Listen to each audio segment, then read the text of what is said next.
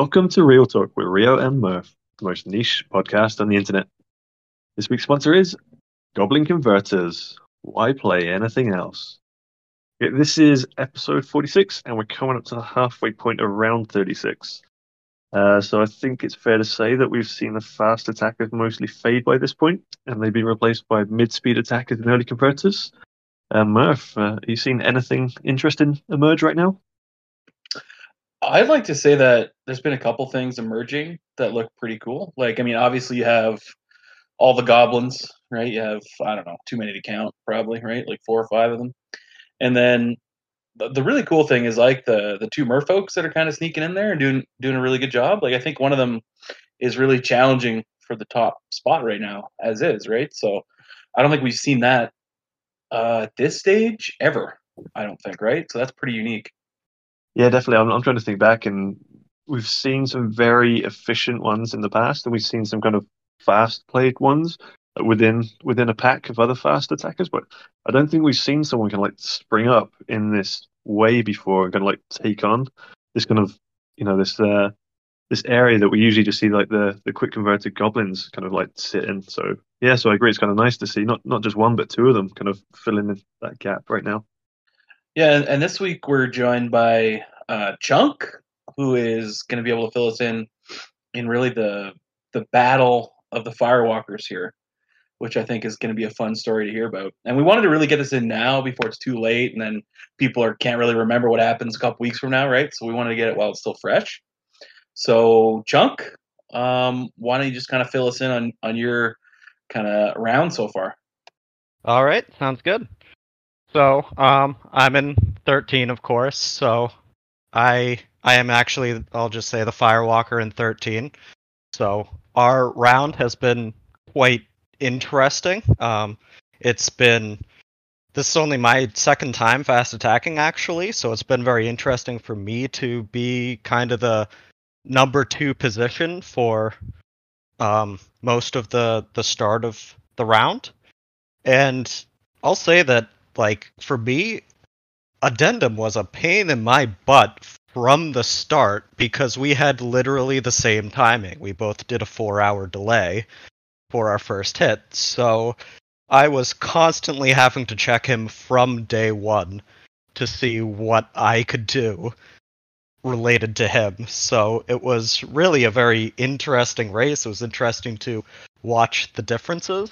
And obviously, I fell about a hit behind and not too far into the round, and then was having to navigate that play from slightly behind situation. So it's been quite a ride for me. So do you know what it was that kind of caused you to fall behind initially? Was like, did you just were, the hits from from addendum larger than the hits you were making, or did you miss a round of of hits or something like that, or was it just kind of just, just bad timing in terms of like your training? I I think that I made a a few mistakes here. Um, I think one issue that started to put me behind was that, frankly, thanks to Murph's past history and what he tends to do, then I was quite worried about the possibility of a day four war, even though I knew with smaller realm sizes wars were less likely, but our realm was looking pretty good on the start of day four, so I built about 2 to 3% forest havens. And Addendum did not. Addendum has basically just been defending his boats perfectly and not so worried about fireballs, and I think that put my economy behind a little bit. I also think that although I ended up being forced into more mods later, I think he started off or he got his mods in a little earlier which I think was a good move. It allowed him to kind of take the driver's seat in terms of having slightly more numbers early on. So I think that basically I just went a little too efficient too early, not that I was very efficient, and also worried about the war too much and that that made it hard for me to continue to get get hits at the full pace, get full size hits. I don't think I really fell that much behind, but I never could quite catch up. Every time I got a hit, it'd get a hit a few hours later and just main. And then I guess the big story, uh, is once you once you'd fallen behind and, and he'd kind of had that lead, he was he was really in the driving seat to decide whether he'd want to push offense to kind of like squeeze the round or or just kind of keep hitting and maintain it. And uh, and did you find yourself following suit, or did you want to apply pressure on on him? What was your kind of strategy at that point?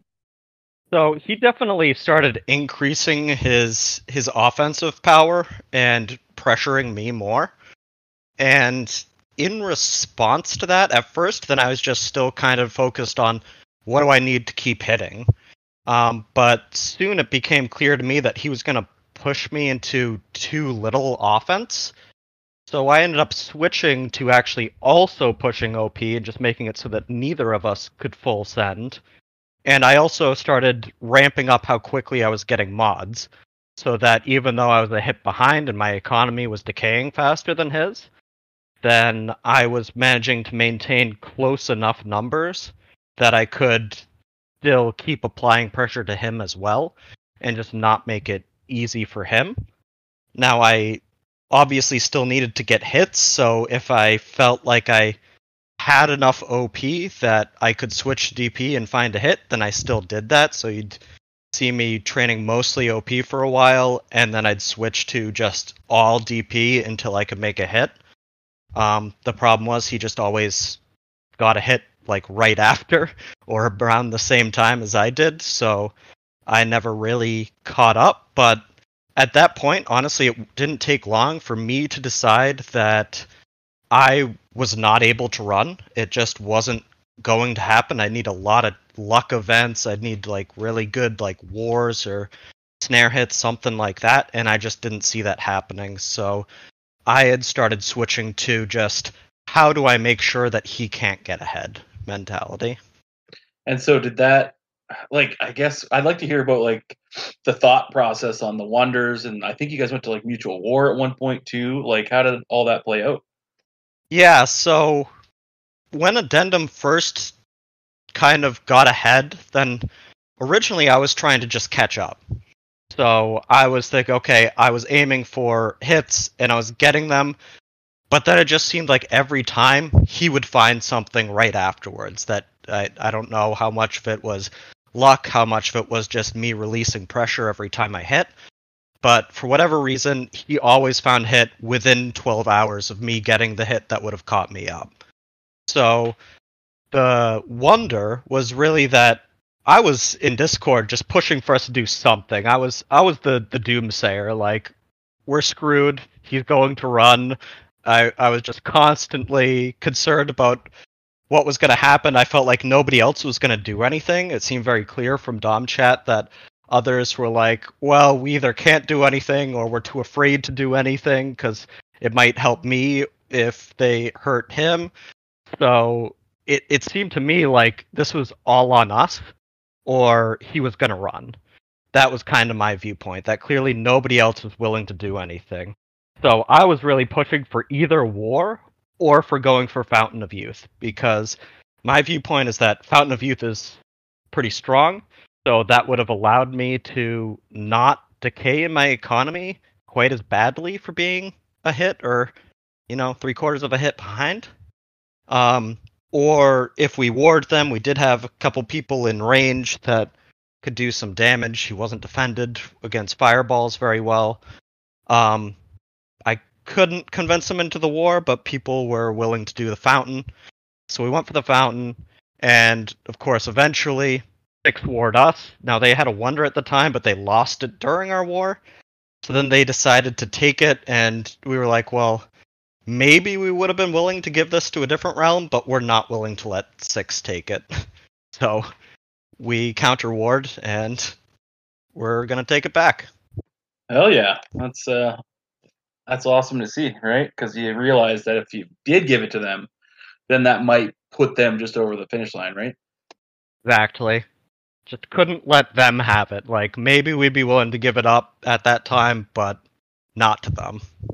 And um, I wanted to talk about your second tier attackers that were kind of like your support, right? Like you had Yeah, yeah. your halfling with you there, I noticed, and then six had the nomad and uh, I think a merfolk with him.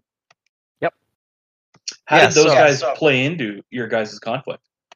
Uh, they were they were pretty crucial actually. Um, I think they really affected. That was actually part of why I was so down on our chances. Was that both the Nomad and the Merfolk at six were doing quite well. Um, the Nomad just kept getting double hits every like the nine hour hits every single time things opened up and was practically the same land size as like me and Addendum. Of course, Nomad couldn't push quite the same numbers as the Firewalkers, but that was concerning because I knew that he'd have more longevity than me. And I didn't know what to expect from the Merfolk. Frankly, I've barely ever seen Merfolk attackers, so that was a bit surprising to me, and I was also worried about their longevity. So the fact that they were maintaining pressure and keeping up was very concerning to me that they would just be able to kind of take control whereas we'd fall behind. Now on our side, then especially our our halfer was actually quite important because yes, I could push numbers to kind of threaten addendum, but it was always with questionable defense. So I was actually worried about a hit trade scenario that I wasn't sure that if I was forced into hit trading that it wouldn't be good for addendum. I was a little worried that even though I'd do damage, he'd end up just actually benefiting from the extra acres. So our our halfling was actually essential that he pushed Sui OP, making it so that most situations a hit trade would have meant him suing addendum as well, which I think would have made it a bad trade for addendum. So that definitely played into it. Um, I'll say I've never seen a raise and then a hit in this game, but I was actually very concerned about the Merfolk or the Nomad raising me after I made a hit and then Firewalker following. Um, so they definitely factored in a lot to what was going on. And your guy had pretty good uh, OP as well, right? Your your halfling. Yeah. So he pushed pretty high temples and was really pushing his OP, and I was surprised how well he managed to stay just a little bit behind me in terms of land. And he really did maintain quite a bit of Sui pressure, which I, I think was crucial. Um, in fact, I think that's the main reason Six warred us. They immediately sunk him, and I think they actually had pretty bad timing. I don't think they were expecting me to get a hit literally a few seconds after they declared on us. Um, a bot had just come into my range, so that was always pled, and I saw the war right after that happened. But uh, yeah, I think they were maybe hoping to sink both of us. I was a little harder to sink, but it was still theoretically possible. Um, so I think they were really feeling the pressure from both of us and wanted to ease up that pressure with sinking campaign. So I think that was their goal. And so, have you found that you're just kind of going the explore route now, and the the attacking times are behind you now, or, or what are you thinking? Yeah, I don't think I was useful as an attacker anymore. Um, that war really did kill me off.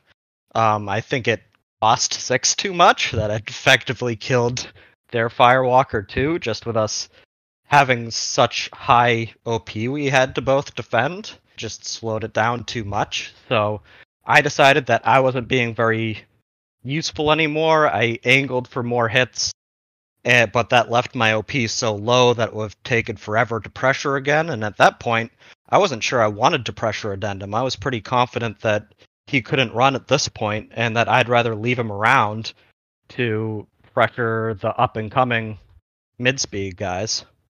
And were you surprised that they kind of came on as fast as they did? I absolutely was. Honestly, especially the merfolks, which you mentioned. I've just been very surprised about them. I didn't know that they could go this fast while maintaining some decent efficiency, like pretty high pop count, stuff like that. So the merfolks have really surprised me. And um, I do think that, that some of them have done really well at noticing when their moment is and, you know, pushing pushing the OP at that moment to try and take control. Yeah, it's really nice to have a seven point defensive unit when you have two firewalkers just kind of strangling each other. And did you like those memes that were kind of popping up in Dom chat there? Where I posted one that was like a pillow smothering the other guy, right? yeah, that was really fun to watch and just to hear like the little bits from other people about the situation and us trying to stop each other. Rio, do you think Chunk's realm or Chunk could have played it any differently, or was that just ultimately going to be the result because of what Six was doing? Yeah, I think that's really how it, how it all come, came about. Like I, I wouldn't, I don't fault Chunk's play. I think, I think it's thirteen. They did what they had to do in that situation. When you kind of like your second and third, um, and you're a hit behind, you're not really going to catch up. I, I, thought the Fountain of Youth play was pretty good because that kind of did even up the pop um, between the two Firewalkers um, for for a while. So it meant they basically had like similar kind of like staying power. Um, really, I think it was just complete misplay by by six. I think he tried to get a stranglehold too soon. When I've always said, you know, like two hit lead is what you want. That's what you can really work with. When it's just one hit or you know half a hit ahead, that's that's not enough of a dominant position to really kind of be messing around. And, and it was it just looked like messing around from from six. They both had opportunity to grow. Um, didn't need to to force the kind of like the, the such a, a high OP and, and, not enough DP to send it because you end up kind of driving up defenses across the board for everybody. Um, so that by the time you're able to actually send, you're not going to make that 100% hit anymore. You know, you're just looking for 75 or 80% hits. So I, I kind of seen, you know, like I think it was three rounds ago when when it, my lycanthrope and two other lycanthropes, we knew the best thing for all of us was just kind of like stay out of each other's way and uh, and just grow and grow and grow. And once one of us had a couple of hits advantage, that's when you can start to kind of like dictate things. And it just seemed to be misplayed by by Addendum um, in in that regard.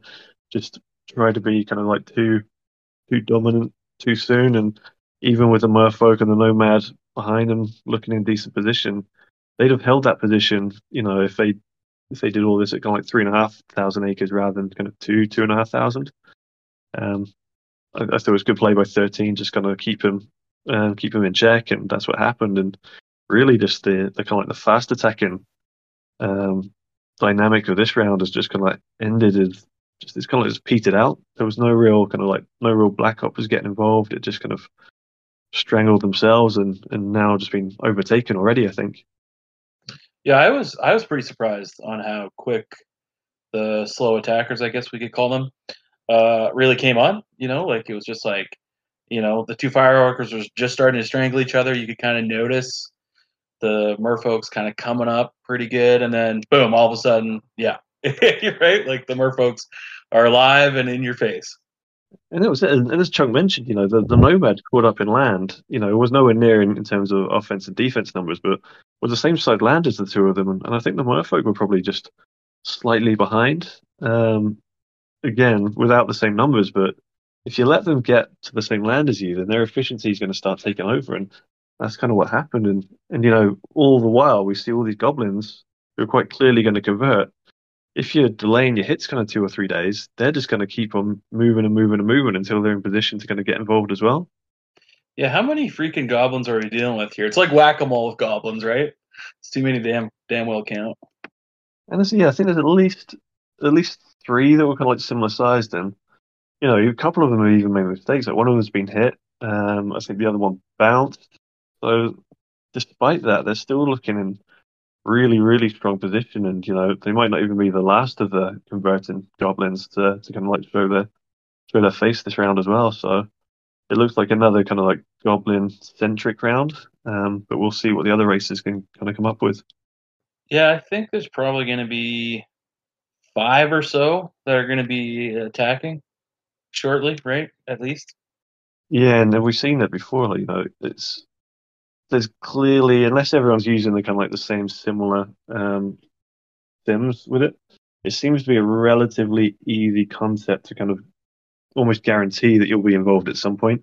And this can like convert between 1500 and you know we see up to like 4000 acres. Most goblins that we've seen do that have been involved at the very top um, at some point in, in the last kind of five or six rounds. I actually noticed in the start of the round, I think three of them, all in different realms, had the same sim. They were eerily similar in the start. And one of those three got clobbered. Okay? Poor little Peter Griffin. He was he was actually, uh, if I remember correctly, he was bringing in docs, and then he just got doubled, right? And then I think immediately after getting doubled, he's like, "Okay, let's uh, get rid of all these docs." Plans changed. Did you notice that too, Rio? No, I definitely wasn't paying attention uh, early round to see that. So uh, it's, it's quite funny when, uh, when when that can happen. But I'm just looking through uh, through old ops now, and I can see that he's still got at least one doc. He's got, he's got at least one. Eh? So who's looking? Uh, is it is it like converters that are looking really good, or the slow attackers? Right, because I think we're gonna have a mix of both here. Yeah, so obviously, kind kind of like I don't want to put any predictions on at the moment, but there seems to be quite a few kind of like again pairings or kind of like groups of uh, of attackers and, and converters involved. So that's always interesting because you can kind of try to keep well, you you've really got the option to be really kind of like trying to catapult one of you ahead, or try to have everyone kind of grow um, stay involved, and then make decisions later on. You know, if you have to sacrifice someone, or just whoever looks in best position, you just kind of like aim to kind of like you know protect them and, and get them um, raising up. And I think it's quite a few. Interestingly, like there's a, a bit of a mix of converters and attackers in realms, and like you know some slower races, some faster races. There's still um there's still potential, you know, like suicide cards to be played, or or kind of like you know hit exchanges that could be involved as well. So at the moment, we're still just kind of, I think, seeing all the pieces on the board kind of position themselves. Um, and at the moment, you know, if, even if I were to predict something, I, I, I just don't think I'd, I'd, be doing it with any kind of degree of confidence. I've got a prediction for you with a pretty good degree of confidence. I would think my realm, as it stands right now, we have about a 50% chance of winning the round.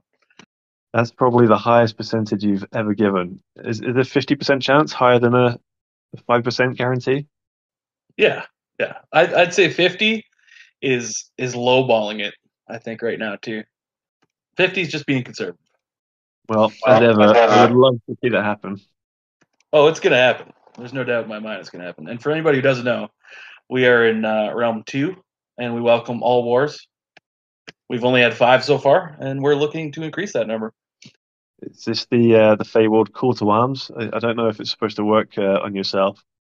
Ah, you know me. I like I like a good war. You know, really gets you gets your ratios up to where they need to be. You know, I think one one realm has warred us three times already.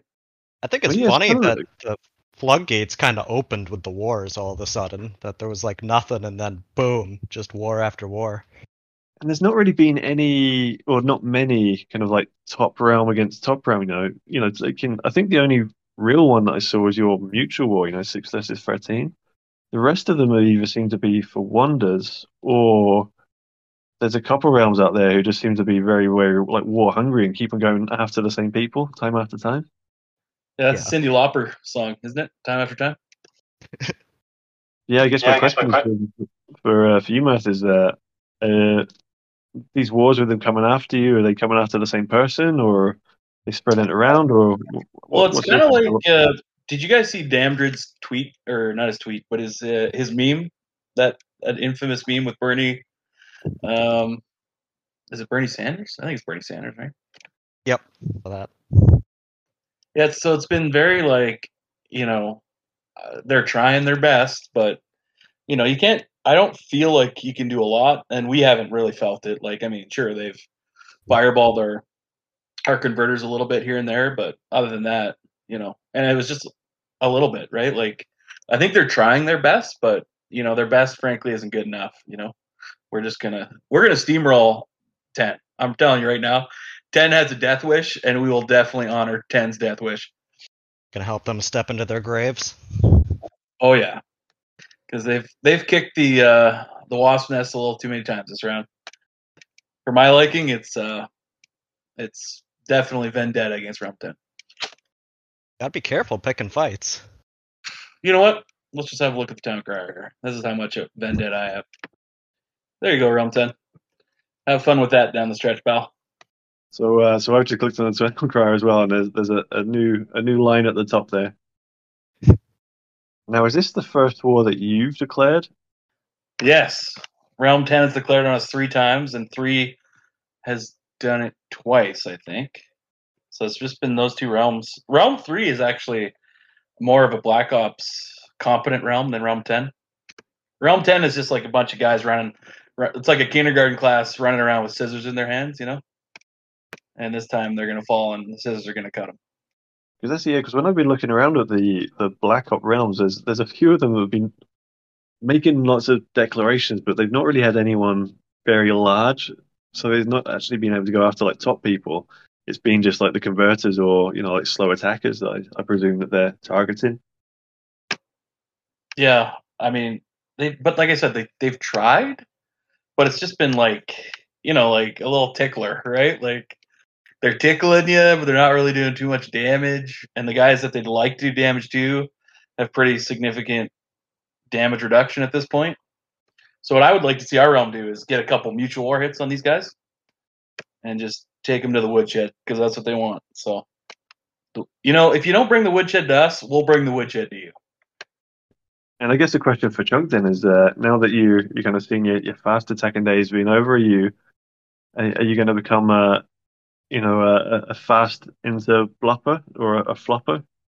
I am definitely open to it. I am just trying to do whatever will help my realm the most at this point, trying to be a team player. So if we need firepower, then I will push it. Push it, buddy. Yeah. Um, cause yeah, you guys still have uh an orc. I see, right? You got an undead that's kind of kicking around. Yep. Um, that's well, and you, you have that goblin that's probably going to convert, right? So yeah, you've got like three players in there that could definitely see how the round goes, right? Yeah, just gotta see what happens. Just play like we can win, and um, that's the best we can do, I guess. And really, I mean, if you want to give those guys a chance, you kind of have to hang on to the fountain, basically, right? At this point. So anybody Yeah. that comes in, you got to give them the old, uh, the old what for, right? I also think we're pretty well situated for that. That I think our realm is relatively active, so um, we're ready for fights. Ah, that's good. I think you guys are going to have a lot of fun down the stretch. Although I just, I just have not been sold on orc from the beginning of this round. So I, I, you know, I'd like for your orc to prove me wrong and have a really good round. But I just, you know, orc is just kind of like, eh, right? It's meh. I just don't know where they fit. I agree completely that, especially with that last statement, don't know where they fit. I do not know how you're supposed to play Orc. We've been trying to talk about it, and it's like, okay, we'll see how this works, but uh, I I just don't know what their niche is. Yeah, it's so tough, right? Yeah, the the changes were interesting, but I'm not even sure I could call it a buff. It's kinda in some ways. I don't know. What are, what are your thoughts there, Rio, and orc and, and how we're seeing them play out so far? Yeah, so I'm I'm just looking back in the scribes now, just to kind of remind myself where they're at, and I I think what used to be the kind of the the niche was that they got fairly cheap uh, units, and then you always you'd always kind of like have a bit of a combination of mixing specs and elites in early, and you could have done it either way. You could have do like spec um, OP elite DP or elite um, OP and, and spec DP just kind of depending on circumstance. So there's there's still that mix. It's just it's a really kind of a question of when when can you switch to efficiency because once you've got your prestige at max, which I I think is like 999 now, you've got one of the cheapest elites uh, in the game in the Bonebreaker. Especially when you consider, you know, you get the the 10% offensive spell as well. So you could see them play extremely fast, um, or you could see them kind of played in this like this mid speed um, setting, which we're kind of we're seeing kind of like come to the fore at the moment. So there is, I, I don't know if there's any other orcs, but there's definitely the, the one orc in, in 13 who's kind of made a hit despite this kind of like offense and defense crunch that's happening right now. So um, being able to make a hit when everyone else is training huge amounts is, is always key, and it, it kind of shows that there, must be some viability to the race. Um, it's just like you guys. It's going to be interesting to see how it kind of plays out. Whether there's any kind of you know like you have to do something extreme and kind of get rid of all your, your spec offense and then kind of like re, re like try again with efficiency, or you just kind of let the specs die off and, and just grow as you can. But we'll see what happens with it. Um, I think if there's a strong showing from Orcs this round, then you probably see a lot more people try it again next round. So this will be almost like a test case as well for whoever's playing it this round. Yeah, I like their, you know, Spec OP unit being a 4 uh, but I don't like the fact that you only have an 05 defensive unit and you don't have any flex. So you can't really reach for things sometimes. You just kind of like, this is your offense and this is the box you're working with, you know? I like having a little bit of option, you know, like with your defensive unit being able to flex a little bit. You just get a lot more options and tools to work with, right? Yeah, you're definitely forced into that corridor of like training your offense and defense, like specifically. You have to really aim at what you're going for. Which you know, when when there's bots in the mix, it's okay because you can you kind of know exactly how much you might need. Um, but in terms of the actual kind of like player on player um, gameplay aspect, it does make it tough, and it it doesn't. As, as we say, there's there's no flexibility with it, so you can't really kind of jump on opportunities as easily. Yeah. What I I don't like the most about them is that five point defense. It just feels like they have pretty expensive defense and they're a race that kind of has to play from behind to a certain degree, so that expensive defense really hurts. And I don't think Spec D is really something you want to build as them, so you're kind of just forced with that 0-5 defensive unit that's relatively expensive for being a, a five point with no flex. Yeah, you're right, and, and this is where kind of I, I when whenever I'm picking a race or like the strategy that I go for, um, when I'm doing mods, I tend to put mods on the more expensive unit. So if I'm playing Orc, I'm probably looking at a decent amount of, of guard towers, of like right from the start, and just committing to that defensive elite and and you know whatever kind of mix I want of the offense, whether it's specs or, or all elites, I do it that way. So I'd kind of just look to buff it just by going GTs early, and um, just kind of just take that as the as the counter because ultimately they're expensive defense because their offense is relatively cheap. Yeah. So how do you think uh, our humans going to do against all these goblins with their nine hours, Rio? Your humans probably gets more attention than uh, anyone else in the game. Um, at least what yeah, yeah, you, you, got that right, buddy. Jesus. But just the uh, it's, it's kind of insane, like the net worth that they have. Because whenever I've looked at your human, they've been very, very mediocre and not kind of not scary at all. I was surprised that it's not really kind of taken off. Like it was quite an early conversion. Um, maybe the wars have actually kind of like done enough to kind of like, you know cost enough hours of training to not have them in the mix already. Maybe it'll prove me wrong, but at the moment I'm not seeing anything kind of too scary with them, and I see you know slow attackers kind of creeping up and not being too far behind at the moment. Yeah, but the big thing he's got working for him is a 12 point efficiency, right? So that will play itself out as the hits accumulate, right? So you, yeah, expect the slow attackers to be kind of a little bit ahead of him right now, and if they're not, then they have to be super worried. I'm saying it's the slow attackers are the ones that are catching, and they'll also have you know the 12 points of efficiency. So he's really competing with those ones. You know, like any any gnomes, any wood elf converters, or or attackers. Um, I don't know if we've seen Icekin at the moment. Um, I've not really seen many other humans, to be honest, as well. Um, but it's probably like you know the gnomes, wood elves, humans that that he'd be looking to compete with more so than the kind of the mid-level attackers and the and the kind of like the quick converting goblins. Yeah, I don't think there's any gnome attackers out there other than the ones that are with us. Yeah, like I only see two that are above 2,000, and they're both with us. Okay, yeah, okay. yeah. I, I, didn't realize they were in the same rounds. I knew there was one of them that was out there, um, who I think he got hit on one of the more recent attacks. Yep. So they could play into it as well, you know. Then if there aren't many, you know, efficient players this round, um, I've not seen any particularly on the radar. Um, there's only I think a small handful that kind of like had much attention. So if there's not much competition, then then that obviously means that your humans in, in a more unique um, position, so could do well. But at the well, moment, looks like we got another war there. Didn't even want to announce it here. it had to happen. This is why we do pods, just so we can announce our war declarations. All right, let, let me just get on my realm Discord. is that a mutual as well? Yep. Look at that. Uh, two mutuals today. All right, Rio. Uh, I know you're adverse to declaring war on things, but it's uh, it's your turn. You're up. Yeah, for, fortunately, I, I don't uh, I don't submit to peer pressure. And you're right, I am not a fan of declaring war or being declared on if I can help it. I like to just take a wonder, you know, at minimal expense and hopefully keep it for as long as we can. Yep. I know that's that's been like through five wars now, right?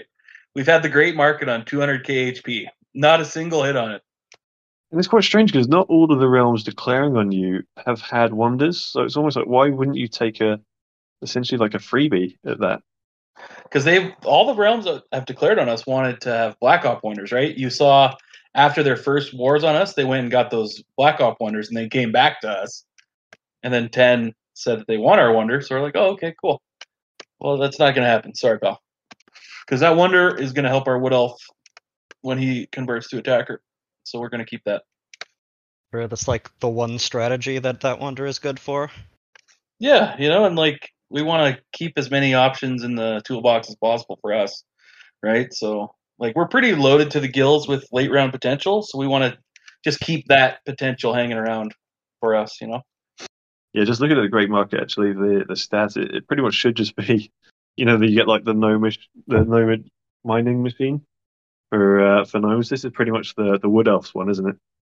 Yeah, like if the gnomish mining machine was around, we would have we would have taken that instead, right, for both of our gnomes. But unfortunately, we just had this thing, and honestly, it was just like probably most people are just going to not take it and just leave it, right? So it really helped. Even though our um, goblin was getting fireballed most of the time with our human, both of them were kind of getting targeted. The um, market was helping our goblins explore uh, a lot, right? Because you get the 10% employment, right? So you can essentially get 10% more income if you have the peasants to match, right? So the market was just kind of offsetting the black ops that were happening to him. Yeah, it's definitely it's for wood elves and for um for explorers, isn't it? Yeah, it's nice. That's why 10 wants it for their liking, but that ain't happening. not on my watch. And not after you declared war on us three times, right? Like, I was itching to mutual it from the beginning, right? But we just didn't have the firepower to do anything. And now we're starting to get that firepower together. So, hey, I'll, I'll let this war time out on 10. You know, that's that's how confident I am that we're going to get hit on them. It was interesting just kind of like looking around like the different realms right now. There's there's obviously you know there's the battle on top, um, where particularly we're looking at the merfolks probably now, and he's probably got a few the the goblins kind of involved, and you know addendum still sitting around at the moment. But a lot of the action seems to be kind of like in the in the middle, um, like the middle of, of the realms with the you know like the the converters and like the slow attack and the war's kind of being declared between between all the different realms. That's really kind of where most of the TC actions happening. Yeah, yeah, that's it's nice to see that. You know, like people are aggressively trying to improve their positions, right? Yeah, and I'm not sure we've really seen that too much. You know, like a lot of the time when we've seen converters and slow attackers being targeted, it's been because they've been in like the the top, like the runaway realm. It seems to be this time a lot more people are kind of looking long term and going after threats, like long term threats, earlier than uh, than I can really remember seeing. Yeah, I'm with you 100. percent So I'd be interested to know if that's just kind of like a, a shift in the meta, or if it's a case of because realms are smaller, you can't get you know more than three people in range of the of the top attacker anymore. But you can get you know like six or seven people in range of like the the converters and the the slow attackers. So that's where you can really do the damage. So it'd be interesting to see if that's kind of just a, a shift for this round only with the smaller rounds, or or whether we'll see that kind of going forward in future rounds as well. Chunk, how many wars have you guys gotten? Is it just uh two? Yeah, I think so. I think we've been warred twice, and now both times we've. See, that's my kind of war right there. You know. We're not the aggressors, but we'll fight. Yeah, you guys are like the porcupines out there, right? Like you're not afraid to get your quills up.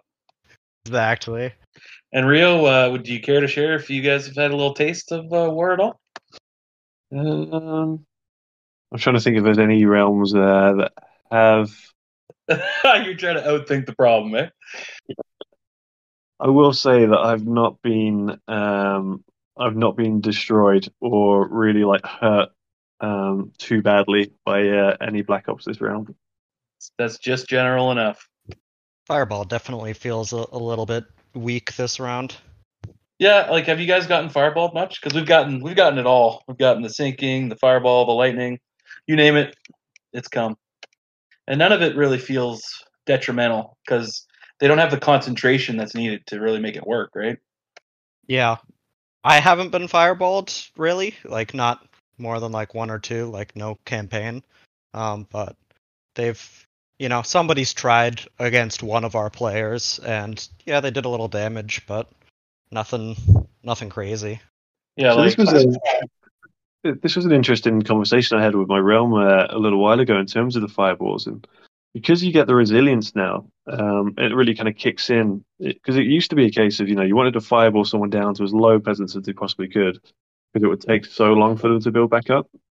Now with resilience kicking in, once you're down low, it kind of picks up much much quicker. So I've almost said, you know, like you're almost better off rather than doing a full on barrage at the beginning and maintaining it. You can always just do like one per hour when you're at max population because then you're doing more damage. And so, you know, if you're taking a thousand peasants off each hour, that's 3k plat. Whereas if you do like, you know, like five, going to take a thousand, then like 850, then like 700, then like 650 kind of thing. So, in terms of actually, if you're just trying to weaken someone by taking as much platinum from them as possible, you can do that just with just like a, just a continuous campaign of it rather than absolutely annihilating them to begin with.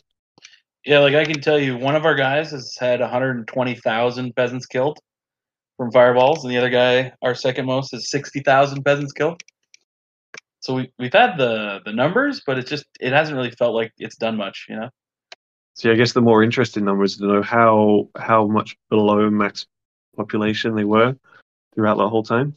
Like you know how how quickly did it come back? Because if if it was uh, like I said, if it was just like that amount that sprang back each each hour, then that's what three hundred thousand platinum. If somebody's had hundred thousand killed, that's not that's not too bad, is it? You could say it's like an hour of income for that guy. But hey, we shouldn't be talking too much about Black Ops, should we? For for our sister podcast to to take over that one. Well, hey, they're they talk more technical fireball stuff, right? We talk the overarching. But it's good to get you on record saying that fireballs don't do enough damage. and I'm I would say uh, I'm fairly competent to assess those because I usually like to employ them, right? Like especially if I've got a a good four or five guys that can really clue in on somebody, then yeah, we'll use them. But like if you're just using two, maybe three guys, it's just you know it's not going to work. You put on energy mirror, you invest into your castle for damage reduction. Maybe you have some lumber yards you turn into forest havens, right? And then you're like, uh, you know, it's like fifty percent reduction right there, right? Yeah, I think you know part of it is to me it seems like fireballs can have a pretty decent impact early in the round because fast attackers are particularly vulnerable to that sort of thing. But they seem like they just get weaker and weaker as the round goes on. It's just not that hard to build enough defense in the middle part and end of the round to make it not hurt that much. Yeah, like 10 10's going to keep doing what they're doing, but eventually they're gonna they're gonna run for the hills here pretty soon. I can guarantee it because they're gonna get hit, and that's where we're gonna we're gonna take a lot of land from 10, and it's gonna give us a nice little boost here. That's my projection over the next week is we're gonna hit into 10 a couple times. I guess that's actually another kind of takeaway from the round. I've not seen too many major like big war hits. You know, when we've seen the last kind of few rounds, that's been the the big kind of like mistake that a lot of uh, black operas have done is they've they've warred some of the larger, or scarier attackers and then ended up feeding them, um, feeding them lots and lots of land to the point of the black ops are almost kind of like the damage that they've done has been eradicated because they've just kind of like boosted them back up even more. Yeah, and that's what we're what we're thinking is gonna happen, right? Because you know, uh, I don't know if you know this, but J Merc is in 10, right? So he's always good to just kind of, you know, if you go to that Vegas, if you go to Vegas ever, you know, there's like a, a hot slot machine, right? You know, that's going to pay out. It's J Merc. As if he's large enough. Oh, I'm sure he'll be in range of one of our guys. Yeah, but they also have the biggest guy in the game too, that like, right? So we'll see how he can do uh, towards the ass end of the game if he can get big enough. But he probably has the econ to definitely reach for the stars. That's for sure. I guess that's the other thing that happens, you know, when when fast attackers kind of like mess around a little bit in the early game, the explorers get a huge lead on uh, on them, and uh, and then on all the other attackers. So it's always a question of you know if they can get a large enough lead to kind of potentially have a winner. You know, if uh, if the winning attacker or the leading attacker doesn't get enough land to catch up. We've had a couple couple times. times. Well, and that's what to me that's what was so strange about how six played out their early round, because I was looking at them and they had like three really competent fast attackers, but then Adenum chose to essentially freeze out the round, right? Like, and then he had to have known that Salus was going to react, right? Because if you're going to just sit on somebody, they're- what do you think they're going to do? Just train defense till they die, right? No, that never happens. The other guy trains equal to suicide you back, right? So he was just effectively kind of hurting his own realm, right? Because I don't see a lot of depth for the full round for those guys in, in six. So it just it was just so strange because they had a really nice position, and if they would have timed stuff out differently, I think they would be dominating right now. Yeah, yeah, I agree. Do you guys think that they should have angled for a hit trade? Uh, no, I don't think so. Yeah, I just I think- don't think we we needed to. I think he just should have not been training as much suicide offense as he was doing, right? Like he should have been like, okay, I'm going to train up to this for a hit, right? Because all you really want to do as a fast attacker, get your hits in, right? Hit, hit, hit, right? Like when you're deciding to freeze out the round, it's because you think you're in a commanding position to do so, right? But he was never in a, a, an overarching commanding position to really take a hold of anything, right? Yeah, so you you agree that with what Murph was saying, or sorry, with what uh, Rio was saying earlier about his Lycan round, that it they should have gone for a coexist kind of strategy. Well, yeah, because if not, then it's it's mutually assured destruction, right? Like if you've got your finger on a nuke, then you know the other guy's gonna have his finger on the nuke, right? Like you just you got to realize that if the other guy can do what you can do to him, then you just have to go for the growth opportunities and not the overarching destruction for everybody opportunity. So do you guys think that hit trading is mostly uh just a like an undying strategy, or do you think there are other scenarios where you'd want to do that? I would say the scenario that would have worked for hit trade this round was if six could have done that where he could have gotten one of his other two like that nomad was in a really good spot. So if he could have done that to you and get the nomad involved, then that would be awesome. But if you're just trading across, right, it's working out for you better than it's working out for him because you're hitting up.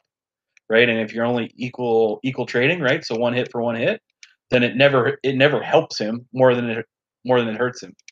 Yeah, I think best case scenario, then probably they would have maybe hit one of our guys, maybe our orc or something, and then I'd hit back, and then he'd return hit, and then it would stop there. Yeah, it was it was just nice to see that you guys had support, right? It wasn't just you against them all, right? It was you and your halfling, right, against them, and he Yeah. had he had three against your two, right? So that was the Yep. that was really the early round, and then I was around for it for a little bit, but I just couldn't see what was going on, right? Like I was literally that that blind man in like a traffic circle, trying to like figure out how to like get across the freaking sidewalk Hilarious. With cars like just speeding on either side of me, right? I just I couldn't see a damn thing. Driving blind. But you know what I did do? I hit one of those goblins, right? Old Peter Griffin, the Griff, because I wanted to try because because our goblin's converting, right? And he's gonna he's gonna play a a role soon, so I wanted to try to like kill one of those goblins off as best I could, because I knew as soon as I hit that goblin that addendum was gonna follow my hit. So to me, it was it was good because we're putting two hits on a goblin to try to get him from converting, and essentially that's what that's what happened, right? He decided to not convert. So I, I like you. Now that you mention it, you had asked earlier when I thought that, like, what made me fall behind. I think that was actually a moment that made me fall behind a bit, because I could not hit the goblin at that time, and that was a pretty big hit. Yeah, I think it was a hit of the day. And then I also hit into six to just uh try to like injure his ops guy, right? His ops guy being one of those merfolks that he's with was one of his top ops guys at the time. So I wanted to just kind of show them that they weren't, you know, that they were a little vulnerable, right? Yep. And I was barely able to hit that guy because that entire time, that guy, that hour that he was hittable to me, he was releasing stuff on me the entire hour, right? He was investing. He invested 600k plat that guy into walls to try to avoid me from hitting him. Wow. Yeah, I know, right? Like that's one of those. Oh wow, that's interesting. Keep doing that because it's not going to matter. like, would you guys ever invest plat into walls? right? Like for me, I would never do that. Only if you know it's going to work. But Yeah, that's pretty much 600k plat. If if it's yeah, you know, if it's if it's round changing, then absolutely do whatever you have to do. But I wouldn't I wouldn't kind of go to that extreme generally unless it's almost like guaranteed to like save me. Yeah, he did. He did everything he, he could to try to stop that. He invested everything into walls, right? And he was releasing all of his wizards. but, but he kept his spies, right? Because like I only broke him by like fifty or hundred points, so he didn't want to release his spies so that we could assassinate everything. So he just kept releasing all of his wizards and his archmages. Like it's If that's the case, that's uh that's almost like the, the bigger win than uh, you know hitting hitting uh, some support because you actually taken out his ability to help with uh with op staking as well. Well, and that's why he probably didn't release his spies, right? Because they needed those spies for other things. So he stopped short of releasing his like bunch of spies that he could have released on me. If he would have released his spies, then it would have been almost a certitude that I couldn't hit him, right? But he chose to to keep them and take the hit instead. But if you knew you were going to do that, why invest the 600k plat into walls, right? Like that's what was confusing to us. Yeah, who knows? I don't know, real. Maybe you know, eh? Maybe you've got the inside line there. All I can say is what I would and would and wouldn't recommend, and and yeah, my recommendation: do it if it saves you. But doing it and then still getting hit, it was a waste. Well, yeah, Worst especially because what 600k plat then would have been like, oof, I don't know, eight or nine hours, and that's not even including the archmages and wizards you released, right? So, you know, probably puts you behind like 10, 11 hours right there just in income that you just didn't do anything with, That's the, and then uh, you took the hit too on top of that. Yeah, that's that's the thing when it's when it's complete waste and you get hit anyway. You know, like if you invest in plat, at least you kind of get that investment still in the future. If if you're releasing stuff, you know, if you're releasing hundreds or thousands of units that you have to retrain anyway, then that's just pure. That's that's money down the drain. Yeah, that's flushing. That's flushing money right there. But it was just because I was like, I, and I know Chunk was probably frustrated what Six was doing too, right? I was equally frustrated because I didn't have any turtle to, to fall back on, whereas Chunk did. So I was just training defense through my nose, and I was just like, okay, well, screw this, you know, like I'm gonna just send Six like a message somehow, right? And luckily, I was able to get his ops guy. Like, did you feel frustrated as well, Chunk? Yeah, I I definitely did to a certain degree, though I like I said, I got a little down on our chances pretty early and I was worried that he would run, so I was pretty early thinking, you know what? It's not about my finish or how many acres I get. I'm just trying to to hold him back and make sure that there isn't a runner so that somebody else has a chance. So it was frustrating to a degree, but I was also just kind of like, well, if he's doing this and I can lock him down, then I guess that's what my purpose. So, what's your guys' favorite pastries? Would you say? Hey, maybe a cinnamon roll. Yeah, that's always a good choice. With the cream cheese and raisins, or are we talking just a plain cinnamon roll? I'd aim more towards plain, maybe maybe even add some maple syrup to it, but uh, not so much the cream. No, you're not a cream cheese guy. I like cream cheese. Just it's uh, I'm not sure on a on a cinnamon roll. I think it's that's a little too sweet for cream cheese. I'm more of a cream cheese with bagels kind of guy. That's fair. And uh, Rio, Yeah, I don't I don't have pastries too often, but when I went to uh, Portugal, they've got like this uh this thing called like pastel de nata, which is kind of like this uh it's like trying to think how to describe it. It's like it's like a custard tart, but it's just yeah. For whatever reason, when it's over there, like having it over there is just fantastic. So uh, if, if you, if you ever have a chance to try it, I, I recommend that. Who doesn't like custard, eh? Love custard. For me, sounds it's good. uh, an apple fritter. Ooh. You know, like an apple bear claw, like those huge donuts, right? Yeah. You know what I'm talking? Rio, you must know what I'm talking about because you've been to Tim Hortons before. Yeah, definitely. Yeah, I've had them before. Is there Tim Hortons in the UK, by the way? There is. They they kind of popped up maybe like in the last five years or so. But they're uh, yeah, there's quite a few over here now. I don't think it's the same as uh, as it is in Canada, but um, yeah, I think they're still relatively popular. Yeah, because that's really our go-to coffee shop, right? Is uh, Timmy's. Yep, I remember stopping for at Tim Hortons most mornings on the way to work. All right, so we're over an hour now. Um, is there any final thoughts uh, or things you guys think we should touch on before we close out and give it to rush hour for for the upcoming week? I will say we we've probably been pretty hard on uh, on Realm Six this time, but they've got people that are still in the game, so uh, there's definitely you know it's not over for them. So it'll be interesting to see if if they can like redeem themselves of sorts because they were definitely leading the the charge early round, um, and I think they kind of failed that first test, but there's still like another test coming up, so it'll be interesting to see what they do in the next kind of week or so to see how things kind of like pan out. I've got two words for them and what's going to happen to them. Uh, one being skull, the other being fucked. You're always at the most eloquent towards the end of these uh, podcasts. I'm really a poet at heart, you know. And Chunk, do you have any uh, parting words of wisdom for everybody? Uh, just you know, stay away from Fountain, or you're you're gonna feel some some retribution. So keep your hands out of the cookie jar, is what you're saying. Pretty much. Don't put cream cheese on this cinnamon bun. I'm All right, fast uh, attack, and I'm not afraid to go ratios. Exactly right. That's that's part of the secondary fun that you get to have now, and that I'll be joining you shortly here with, is just turning yourself into this nasty little badger of a bastard, right? Like, you want to see Black Ops? All right, we'll go ratio town here with you, buddy. Right? Absolutely. Because you're just like, because for both of us now, it's like, okay, well, we've got nothing to lose here. All we're gonna do is help our guys find hits and just become nasty sons of bitches. So that's that's what we're about to do. Yep. So I, I would just like to say, you know, round 10, good luck. Enjoy the mutual war. And just be friendly. Like, just, you know, let it time out with us and let's just see what happens.